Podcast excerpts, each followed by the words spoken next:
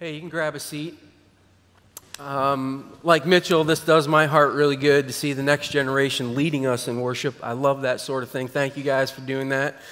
Um, we're going to start uh, my part of the service. I've asked them to play a song that it gets played at Christmas time, and it's considered a Christmas song. And when you listen to the lyrics, you're going to ask yourself, why is this a Christmas song? And that's going to be a legitimate question because um, there's a line in there about the failure of King David. There's a line in there about the failure of Samson. There's a verse in there about doubting the very existence of God. And so um, you look at all of this and you're like, why, why is this even in the song? And if you pay close attention, what you're seeing in this song is all kinds of things that have happened in people's lives that rob them of their ability to give God proper praise. That's what it's about. And so, in, in light of that, it might actually be a really good Christmas song. Because this is a time of year where our ability to give praise to God should be at a high, and sometimes we struggle with that. There are things that come along and rob us of our ability to do that. So I, I hope you'll listen to this song. The song is called Hallelujah. If it helps you at all, um, Hallelujah means God be praised. It's a statement of worship. And you're going to hear that song or that word repeated over and over, which is why I think it makes it as a Christmas song. But the idea that something is robbing our ability to give. Maybe the best you can give is a cold and broken-hearted hallelujah. I'm hoping that um, by the end of this, um, this morning, that we might be able to provide you an opportunity for you to find a way to give a wholehearted and genuine hallelujah. That um, we're going to take and we're going to look at another song in the Christmas story. It's in Luke chapter 1 and 2. So far, we've looked at two. We've looked at two um, different songs that normal people wrote expressing what they wanted to express. And we're about to look at a third.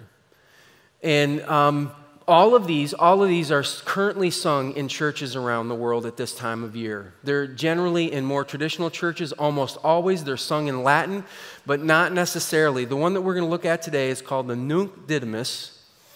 It, it was actually sung in English in 2014 by the National Lutheran Choir. And if you wanted to go and see this, you could get it at, on YouTube. You could do a little search for it. And I'll admit, it's not my kind of music, but I listened to it, and there were a couple times where it gave me the chills. Like, it, it was pretty cool. So, if you want to go and check it out, I think you, you could do that. You could see how that would be performed live.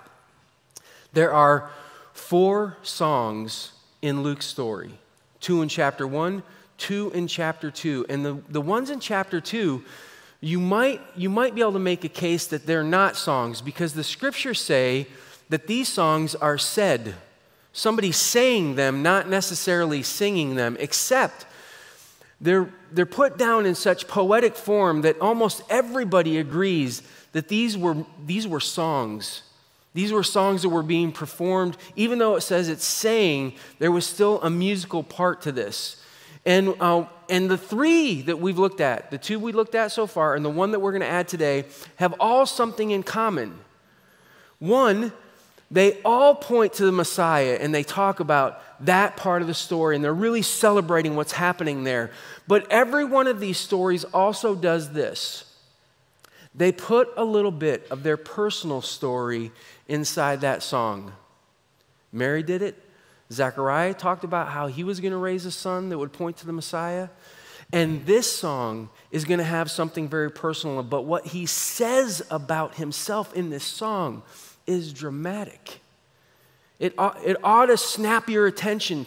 And you're like, something big must be going on for him to say something like that. And we already know something's big going on. But here's what I find interesting um, we're about to meet Mary and Joseph and Jesus in a very particular place in the scriptures. And we're actually given some information in the text to tell us what's going on. The problem is it leaves out the details. It would have, because if he's writing to a Jewish community, they didn't need the details. You give me the oversight, I know everything else that's going on. I get it. We, we need some more help with that. And I want, I want to go through some of that with you so that you can understand what's happening in their lives when the next song gets written, gets sung. It's pretty significant, I think. So um, we're hinted at the details here in Luke chapter 2. Here's the overview 22, verse 22 of Luke uh, 2. When the time came for the purification rites required by the law of Moses, Joseph and Mary took him to Jerusalem to present him to the Lord. So they're taking Jesus because of purification rites and some other things that are going on. Um, what we know from history is that when a woman had a baby, she was then considered unclean because of that process of that. She would have to go through a process at the temple where she would become ritually clean, but she had to wait a certain number of days. If she had a baby boy, she waited 33 days. If she had a baby girl, she waited 66 days. This is, this is hard stuff because you are sequestered at home. You, you, you, don't see people, you're not going out, you're not doing anything. And part of that, I think, man, that could be good. It could be good for the mom just to rest, and, but not to see anybody, not to go to a market, not to do anything. You are in your house because to be around anybody else, you're seen as unclean.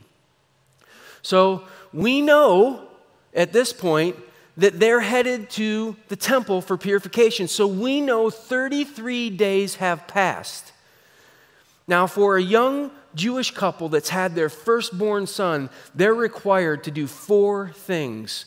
And we know at day 33, they've already done one of them. So at day eight, they had to name the child and circumcise the child. That's done. They gave him the name Jesus, Savior. If it was in Hebrew, then Yeshua, um, the Lord is salvation. I've always found it kind of interesting when people have made the case that Jesus really never tried to make a claim that he was anybody other than a man. Um, it, it doesn't line up. If you understand the Jewish reading of the text, you would never come to that conclusion. But you, names meant things. You'd never think that if you understood that names meant things and they were giving him the name Savior. The Lord is salvation. This is right out in the open. Nobody's hiding anything.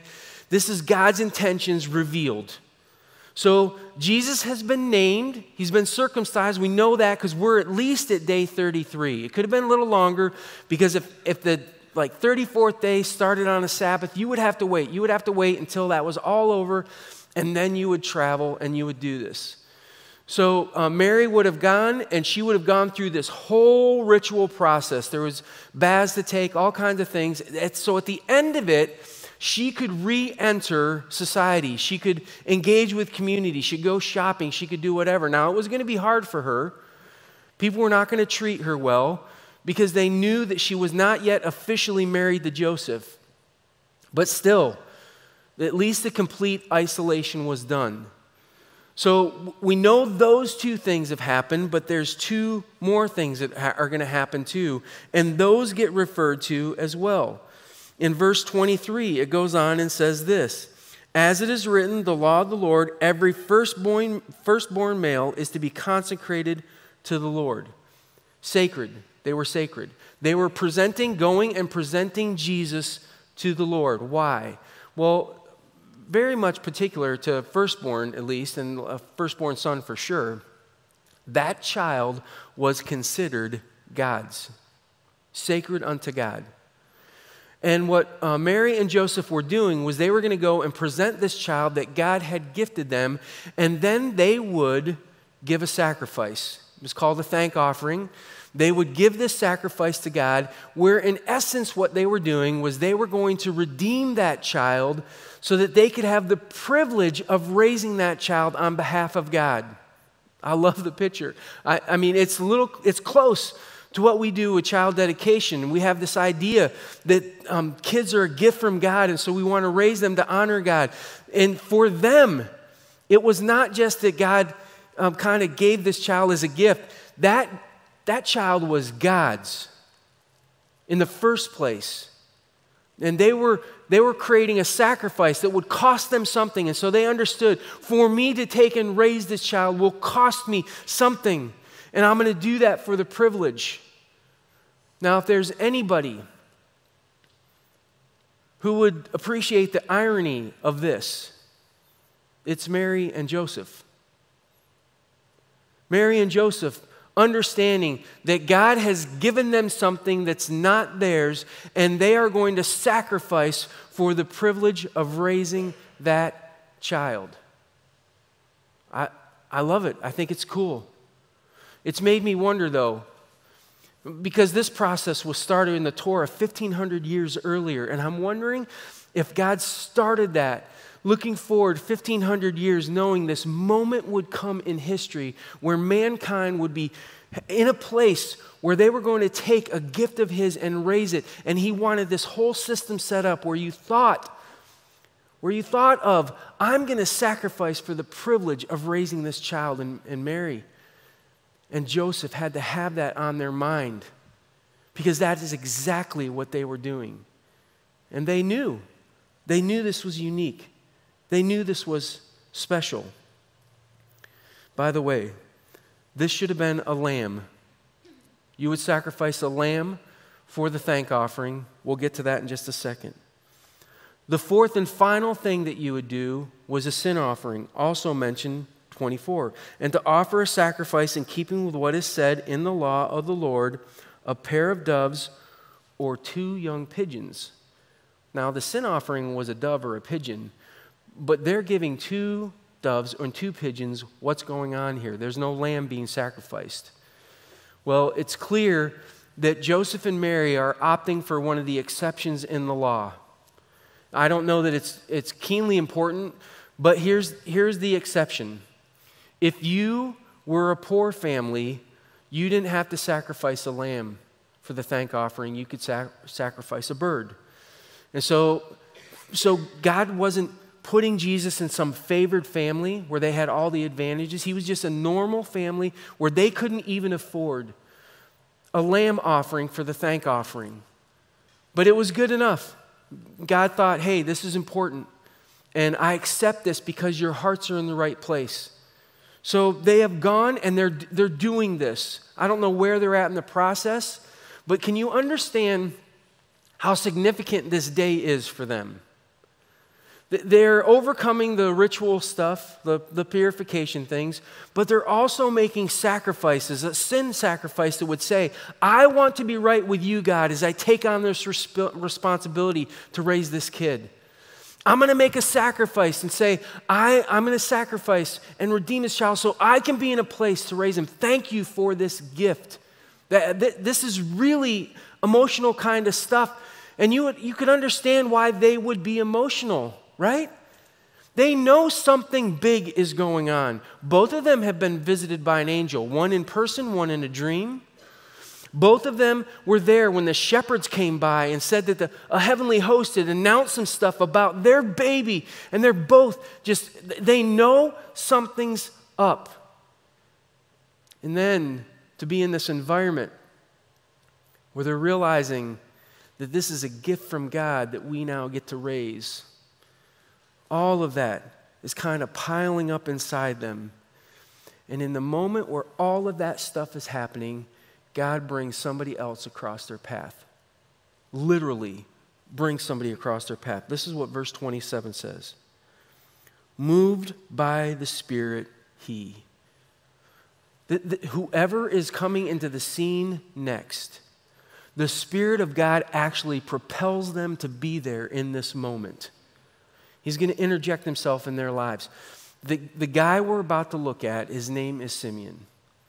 And here's what we uh, know um, Simeon was not a special officer of the temple, he was not in a special class. We know he's not a Pharisee, he's not a Sadducee. They would have said so.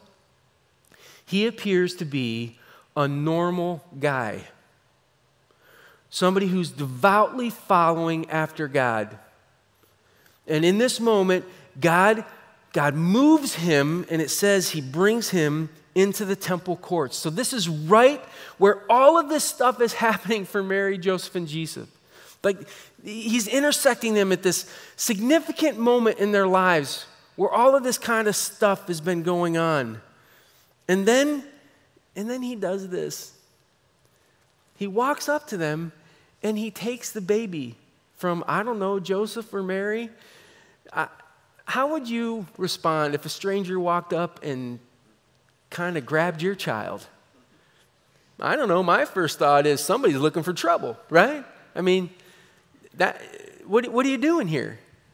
Does it make it any better that um, after he does that, he breaks out into song?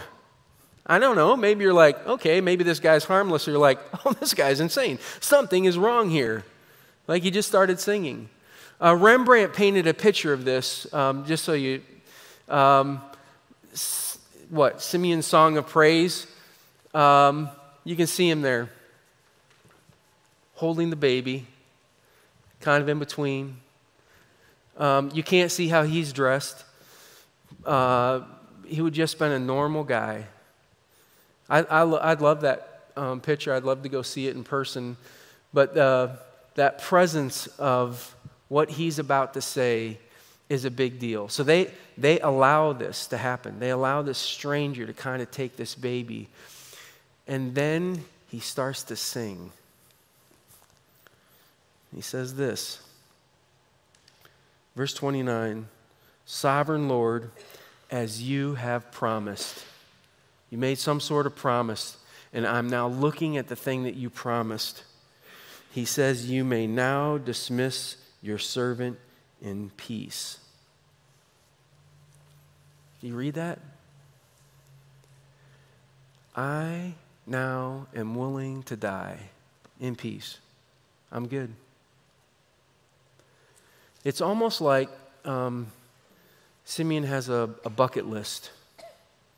I, I, don't know if you've ever made, I've never made a bucket list. I've, I guess I've just thought I'm way too young for that, right? I'm way young. I'm not, I know I'm not.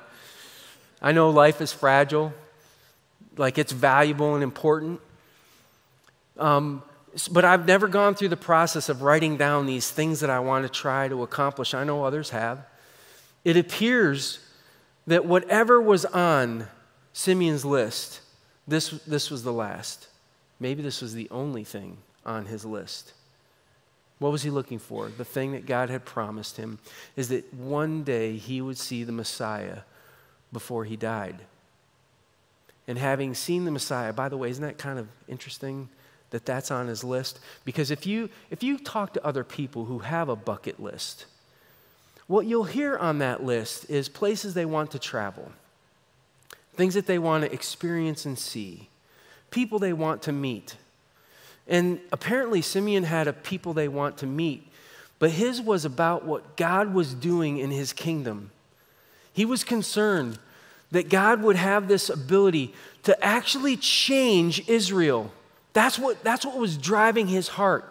That's what he wanted to see most of all was God at work in the world. It was a very different kind of bucket list. And in the presence of this baby who God drove him to see, he says, I'm at peace. If my life stopped now, I would be happy. Kind of amazing if you think about it. Jesus producing peace in his life is about to be what his whole life is about. Jesus is going to offer peace to anybody who would want it, and people are going to turn it away. But if, if they wanted peace, they could have it.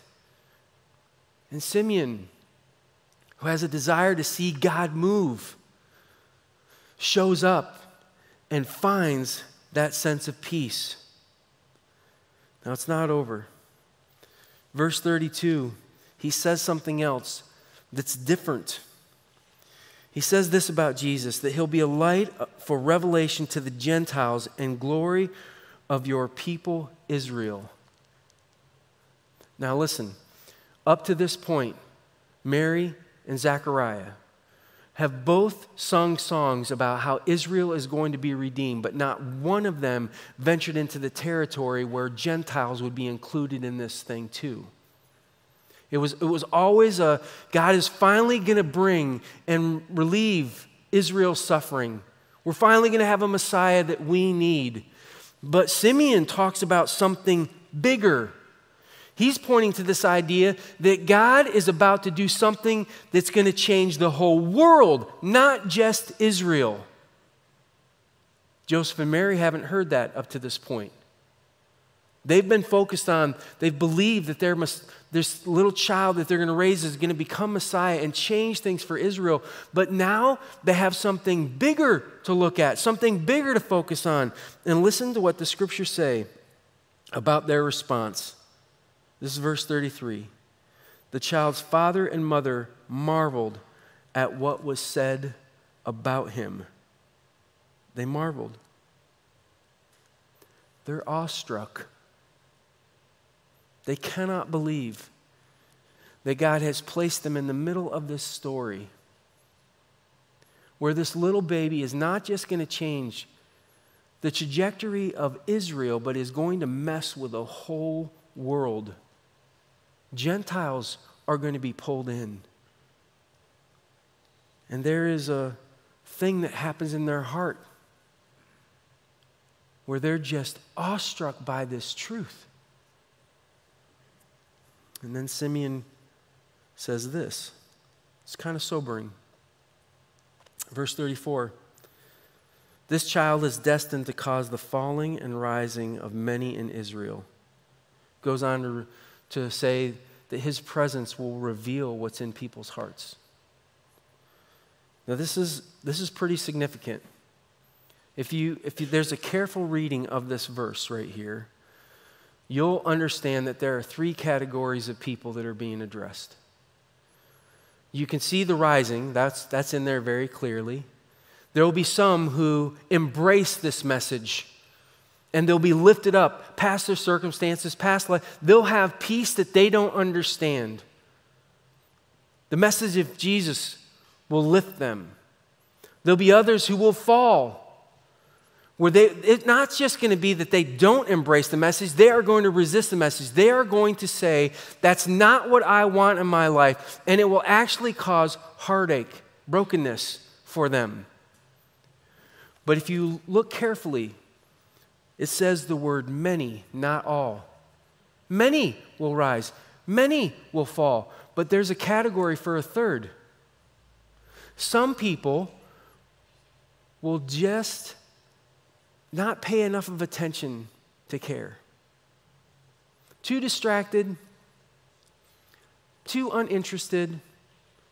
they will let it go right by them.